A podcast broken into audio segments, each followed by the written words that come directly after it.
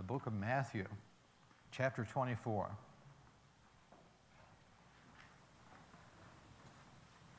Thank you. As you're doing that, let me just say a word about current prophecy books. Right now, there is a tremendous interest in prophecy. Uh, many of you have heard about the discussion of the blood moons. Uh, Jeff Berg, our missionary to the Jewish nation, uh, was here uh, last week and he gave me this book, Blood Moons Rising. And uh, it's endorsed by Dr. Tim LaHaye. And so this is a good current book on prophecy. I have a, a couple others up here, and I'm going to put them right down here. So after the service, if you're interested in Bible prophecy, uh, get some of these current books uh, that are written by good, reliable writers, uh, David Jeremiah, and uh, I think they'll be a big help to you. We'd like to begin a series today on Bible prophecy, and today our topic is Signs of the Times. Is there such a thing as signs of the end times? Well, let's look at Matthew chapter 24 together this morning. This is one of the most prophetic uh, New Testament chapters on prophecy. And it's given to us by our Lord. Verse number one Then Jesus went out and departed from the temple, and his disciples came up to show him the buildings of the temple. The temple was the, um, one of the great wonders of the ancient world. Uh, it was a place that actually became a, a, a they worshiped the temple rather than God because it was so magnificent. And so they were so caught up in the whole idea of the temple and Jesus said to them, Do not, do you see all these things? Assuredly, I say to you, not one stone shall be left upon another that shall not be thrown down. Uh, what a bombastic statement to say. These people are wanting to give Jesus a tour through the temple, and Jesus said, Listen, this temple is coming down. Now, as he sat on the Mount of Olives, the disciples came to him privately, saying, Tell us, when will these things be, and what will be the sign of your coming and of the end of the age. You know, people have always wanted to know about the future, haven't they? We just like to have a door, a window we could open and look out and see, hey, what does the future hold for us? These people here were the same. They're the same as we are. Uh, when is the end of the world coming? When, when is all this coming to pass? Jesus goes on in verse number four and answers and says to them, Take heed that no one deceives you. For many will come in my name, saying, I am Christ or Messiah, and will deceive many. And you will hear of wars and rumors of wars. See that you're not troubled, for all these things must come to pass, but the end is not yet. For nation will rise against nation, and kingdom against kingdom. And there shall be famines and pestilences and earthquakes in various places. All these are the beginning of sorrows. For those of you who like to underline things and write things in the margin of your Bible, write this, these words by the word sorrow there birth pains. Uh, I, I have a Bible program, of course, and some of you do, and uh, there are many, many translations of the Bible. Many of them take this word right here, and instead of sorrows, they have birth pains, because that's what that word actually means. Uh, Jesus said, Listen, there's coming a time in the world that uh, is going to be so intense, uh, like birth pains, uh, so increasing in pain. Verse number nine, then they will deliver you up to tribulation and kill you, and you will be hated by all nations for my namesake. Now, what I want you to do this morning is kind of identify where you think we are in history.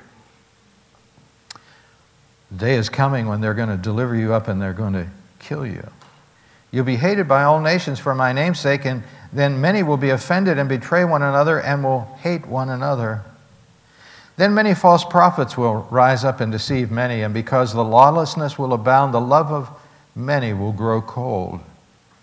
In the last days, it's going to be a loveless society, and the reason why is because it's so lawless. People's soft hearts will become cold and indifferent and cynical and hating. But look at verse 13. But he who endures to the end will be saved.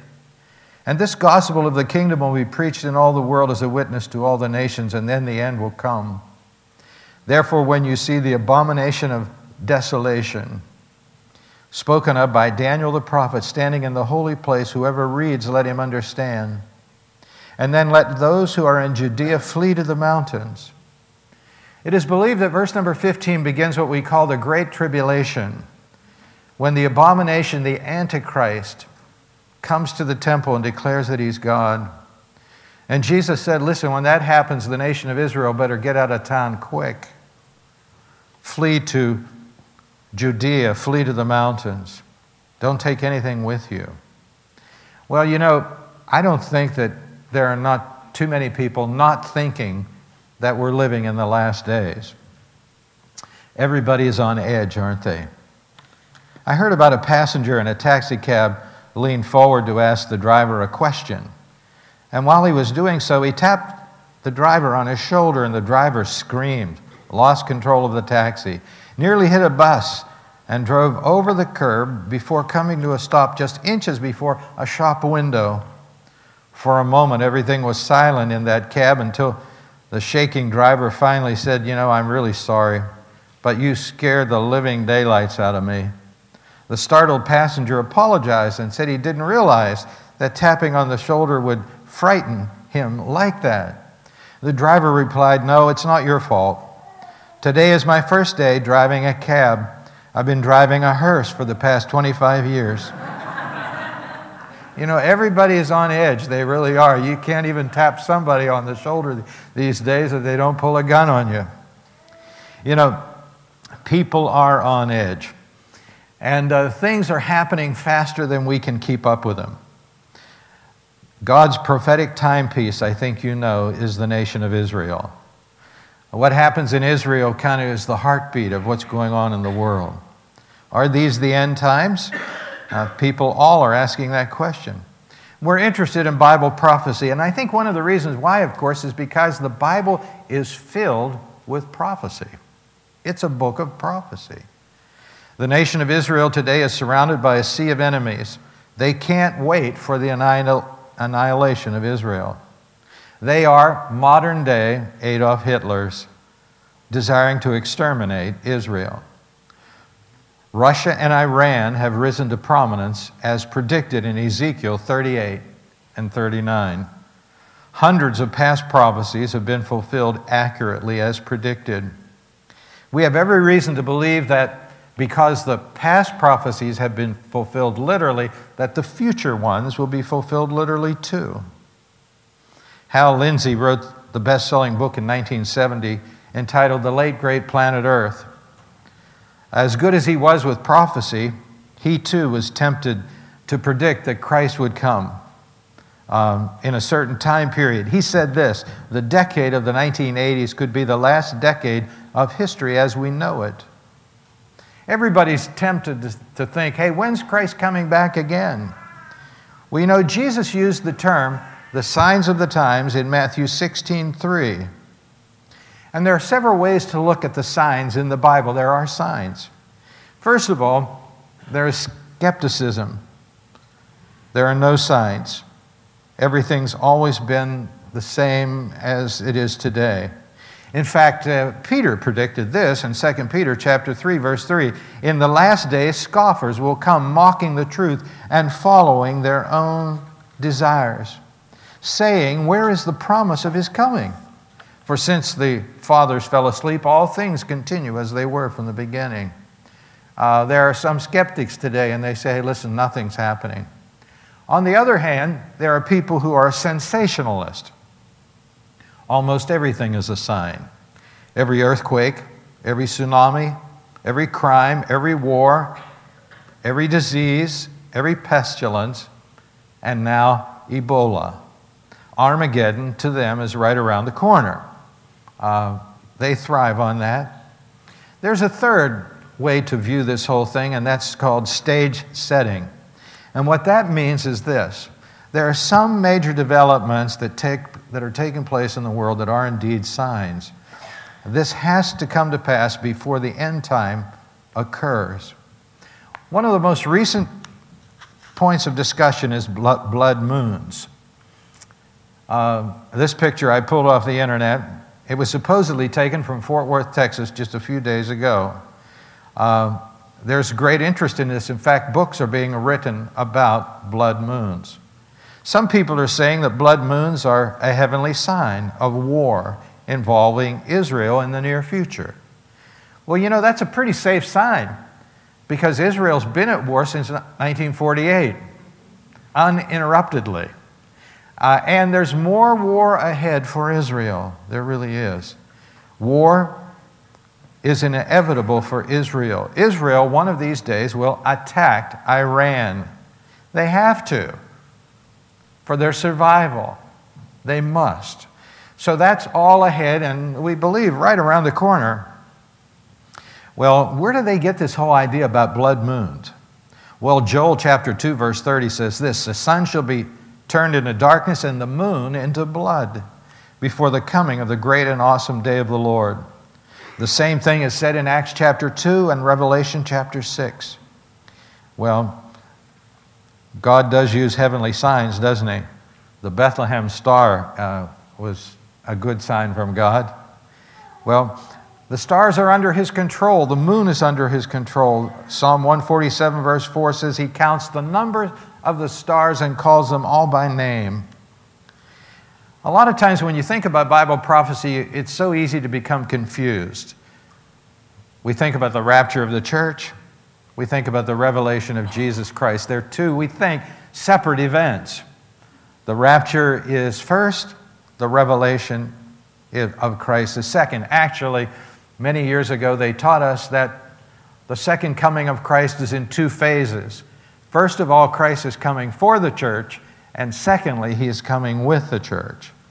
Well, these signs that we're talking about this morning are not related to the rapture. They are related to the revelation. In fact, Bible scholars tell us that there are no signs relative to the rapture of the church. Well, in the time before the first coming of Christ at Bethlehem, God set the stage, didn't He? He arranged the world for the coming of Christ. He prepared the world religiously, linguistically, politically, and there was a buildup.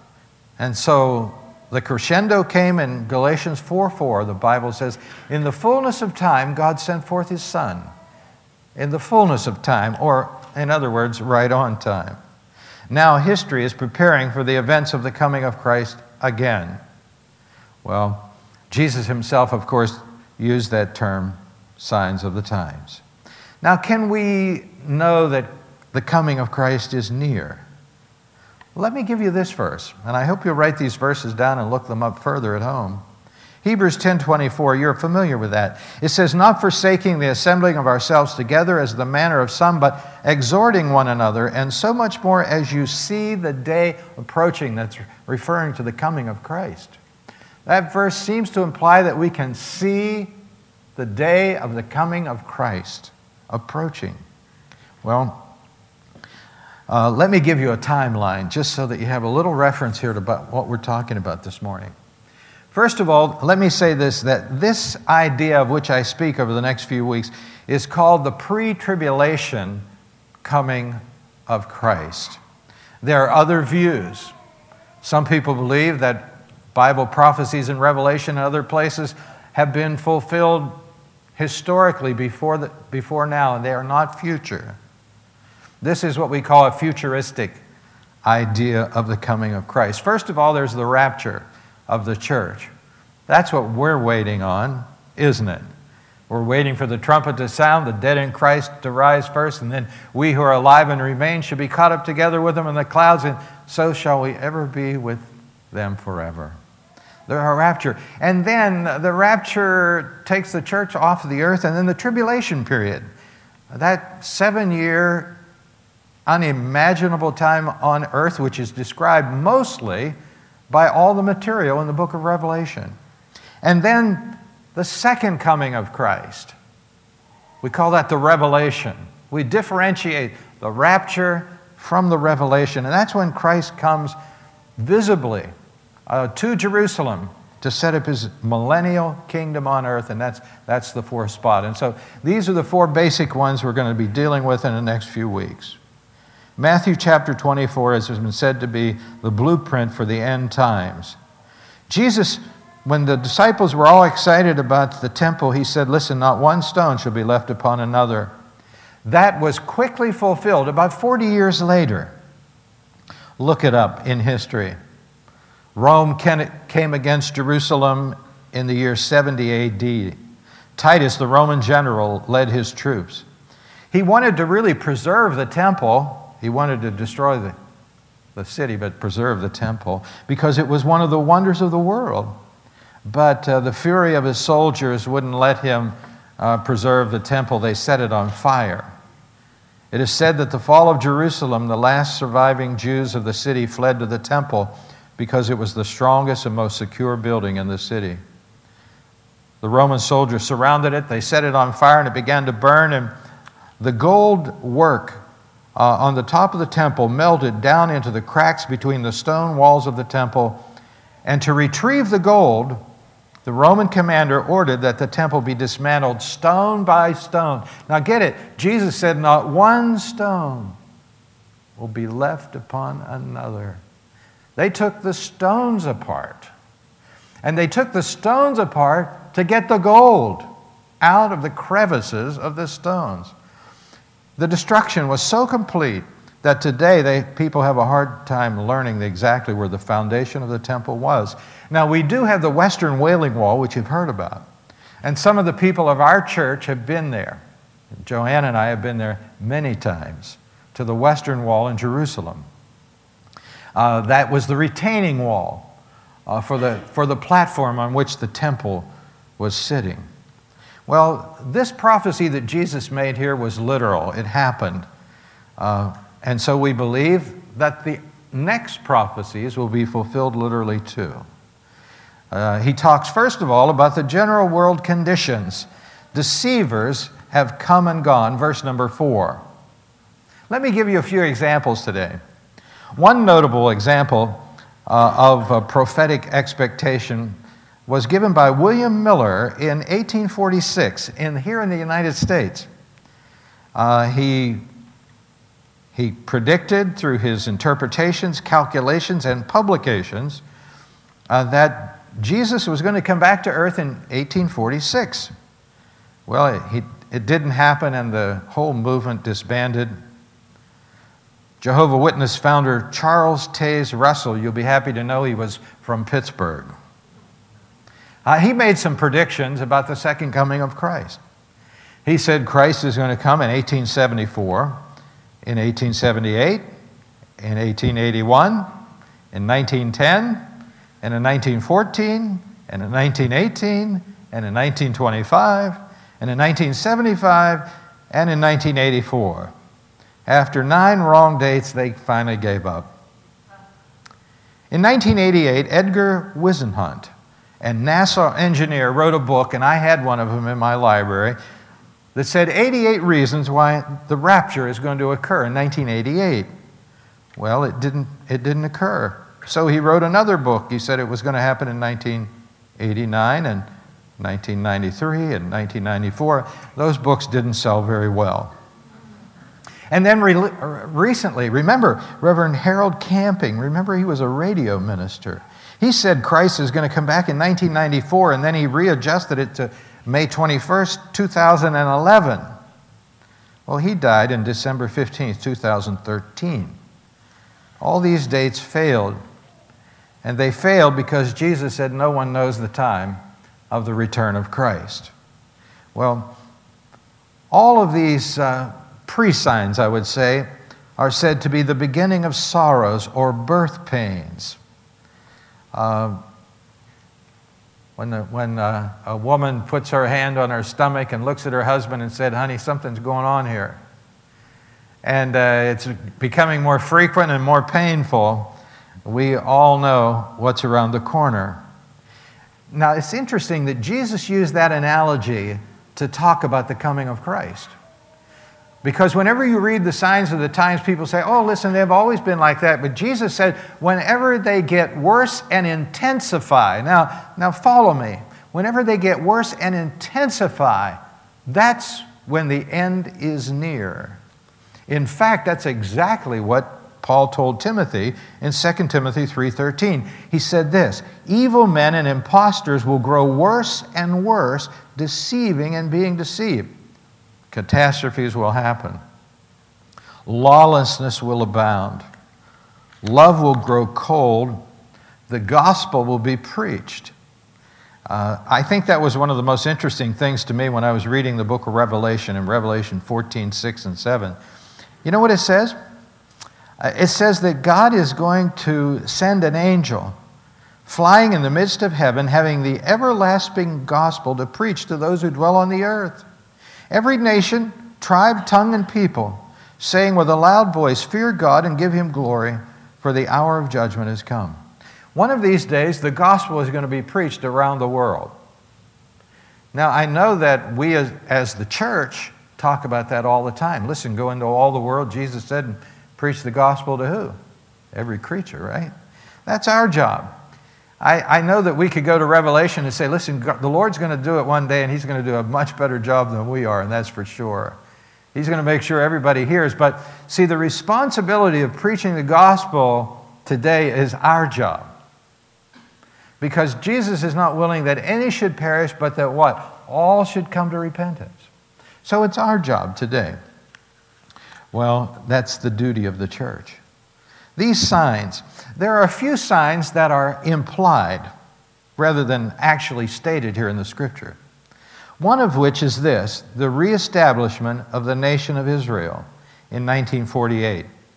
All of what we're talking about today could not happen unless the nation of Israel had not been regathered to their homeland in 1948. You see, they weren't a nation. Uh, they were, their nation was disbanded in 70 AD. They were spread all over the world, but now they are back in the land, and so therefore these signs can be fulfilled now. Uh, Zechariah says, And it shall happen in that day that I will make Jerusalem a heavy stone for all people. He didn't say, I'll make New York a heavy stone. I'll make Jerusalem a heavy stone for all people. People are under duress everywhere because of what's going on in Jerusalem. Every nation is somehow either against or for Jerusalem. And there are not many nations for Jerusalem. And and he says, Listen, all who would heave it away, Jerusalem, will be surely cut to pieces, though all nations of the earth are gathered together against it. And you and I today are looking at the nations coming against Jerusalem. Another sign that is implied is the rebuilding of the temple. Uh, in verse number 15 here, it says, The Antichrist, the abomination of desolation, uh, will come and make himself known in the temple. This is prophesied in Daniel as well as in other places. Uh, the temple is going to be rebuilt one day in the future, but the, the good news is this the plans are being made right now. And if you go home and look on your computer and type in the Temple Institute. It will amaze you about how many articles have been made for the future coming temple to be built in Jerusalem. They are making all sorts of the implements that go into the temple right now as we speak to you this morning. And so these are signs the establishment of the nation of Israel in 1948, the rebuilding, the planning for the future temple. And then we come to verse number 15 uh, which refers to the Antichrist. This is the pivotal sign. The abomination of desolation will mark the beginning of the time of unspeakable satanic violence and human anguish. And Jesus said here, whenever the abomination of desolation is, is set up in the temple, uh, he wants the nation of Israel to run away because it's going to be a most dangerous time for them.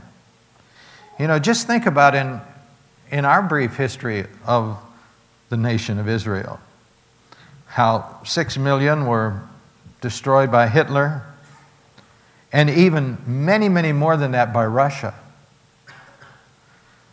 And now the Islamic states are trying to annihilate them again. Well, the abomination of desolation is even going to be worse than that because look at verse number 16. Then let those who are in Judea flee to the mountains. Get out of town. This is a terrible time when the Antichrist will make himself known. This is exactly what Paul was telling the Thessalonian church in 2 Thessalonians chapter 2 verse 4. Look at this. This is referring to the Antichrist, who opposes and exalts himself above all that is called God or that is worshiped, so that it, he sits as God in the temple of God, showing himself that he is God. This is the Antichrist right here. One of these days, the, in the rebuilt new temple in Jerusalem, the Antichrist is going to go into that temple and say, Hey, listen, I'm the man. You worship me now. Now I'm God. Well, how do we relate to all of this? Uh, you know, we read these passages of Scripture and, and, uh, and, and we can say, we go down through the list and we say, oh, yeah, this is, this is all fitting together. The Lord is setting the stage. We're not going to ever dare try to set a date, are we? Because no one knows that time. That's not in anybody's ability to know. Look at verse number 36. But of that day and hour knows not even the angels of heaven, but my Father only. No one knows that time. Look at verse number 42. Watch therefore, for you do not know the hour your Lord is coming. Kind of foolish, all these people trying to set a date on the coming of the Lord. Only God the Father knows that. He says, Listen, but I want you to watch. You and I need to watch for the coming of the Lord because if we believe the rapture is the next prophetic event on God's prophetic calendar, uh, we need to look up because our redemption is closer than it's ever been before. Look at verse 44. Therefore, you also be ready for the Son of Man is coming at an hour you do not expect. I think it's a good practice for us to get up every day and think, hey, maybe this is the day the Lord is going to come back. Maybe this is the day that I don't have to report for work. Maybe this is the day that uh, we don't have to gather together in church and come to church again. Maybe this is the day the Lord is coming to take us off of this earth before the tribulation period begins. Be ready. That's what the Bible says. You know, times are getting worse. They'll continue the downward spiral. The general world conditions are obvious. This is just not our imagination. America, listen, I know you know this, is imploding right now, isn't it? It's imploding. We have spent so much time and effort and prayer, our founding fathers, in, in coming to America, trying to establish a nation that will stand upon the principles of the Bible. And, uh, and now we are seeing the underpinnings of our great, our great country being torn down right before our eyes. America is imploding. And I know that you just recently saw this last week. The mayor of the city of Houston has subpoenaed the sermons of the pastors in the city of Houston. Can you believe that? Because she found out that they were speaking against her policies on homosexuality and other things. And so she wants to subpoena their speeches and their conversations that they are having.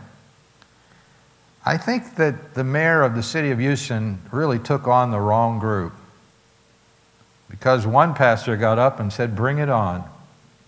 I've learned you can't mess with Texas. You know, just can't do it. It's impossible. But in our country, isn't our country built upon freedom of speech?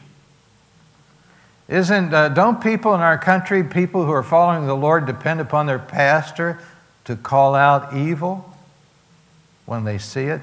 Thank God for the pastors in the city of Houston, Texas. Thank God for them. Well, that's our job. And so these things are happening so fast, it's hard for us to assimilate. Jesus is coming back one day for his church. That's the rapture. And just think about it when the church is gone. What's going to happen? Unbridled evil will spread across the earth. This unbridled evil is, is, is going to be something cataclysmic. You know, today when somebody attacks, as the mayor of the city of Houston, Texas is right now, attacking free speech in the pulpit, uh, the church stands up and say, hey, listen, you can't do that. We have this First Amendment, freedom of speech in this country, don't you remember? Uh, and, and even if we didn't have free speech in this country, we have a higher law than your law, and it's the law of God. And we're going to speak up for the law of God. Well, uh, just think when that influence is gone, and there's no one to stand up and speak up and there's nobody that really cares. And this world plunges into its own pit of disaster. It's, there's going to be an unprecedented time of God's judgment upon this earth. Jesus said here, I want you to watch. I think we should watch our relationship with God. I want you to be ready. The Son of Man is coming. What does that mean? That means, are you ready today in this church? Are you ready if the trumpet were to sound? Would you go to be with Jesus when the trumpet sounds? Uh, would your family go to be to, with Jesus when the trumpet sounds? Prepare your family to be ready. Uh, you know, through the centuries, believers have left congregations like this and they have run to their families and they've said, Now listen, you have to be ready because the Lord is coming back again. And only a saved person is ready, an unsaved person is not ready for the coming of Christ. Well, uh, there's a new movie out right now, and it's called Left Behind. Some of our people have seen it. Uh, and uh, they've tr- critiqued it, and uh, whatever their critique is, I don't care. I'm just happy that Hollywood is at least telling some people that one day Jesus is coming back again. And some people are going to be left behind. And so we have to wake up as a church because we could be closer to the coming of the Lord than ever before. I heard about a man who was staying up late at night reading while his wife was already gone upstairs to bed. He heard the grandfather clock. How many of you people remember them?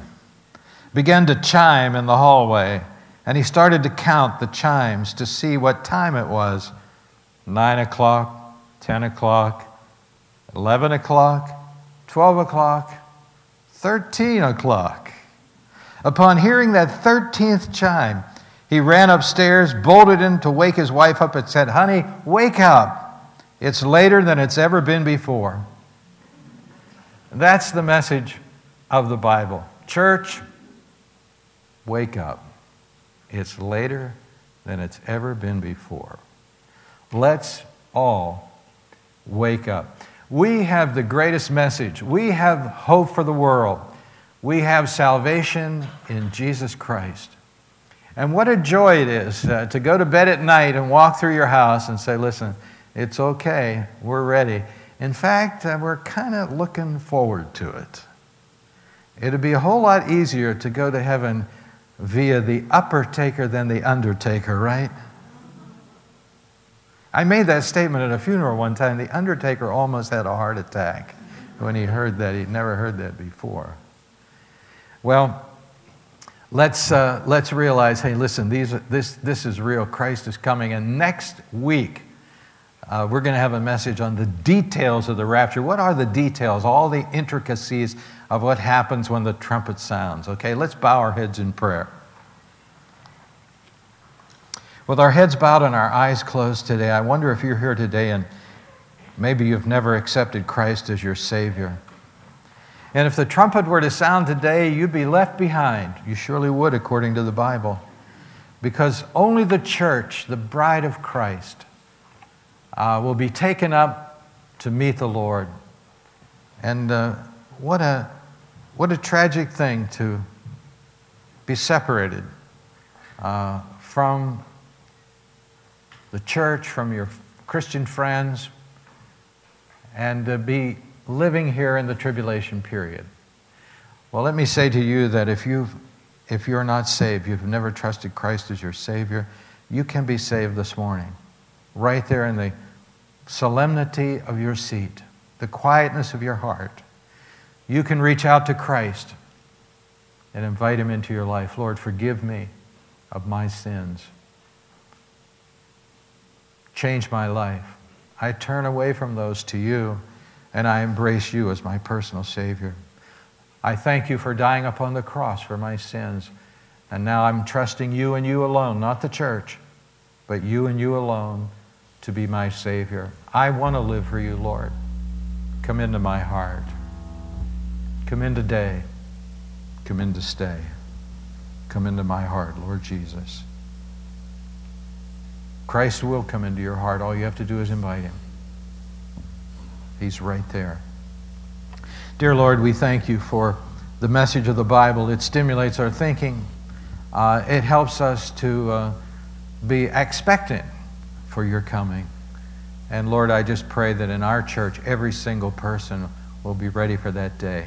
In Jesus' name we pray. Amen. Let's stand together as we sing our closing song today. And as we sing, you can come and pray if you'd like.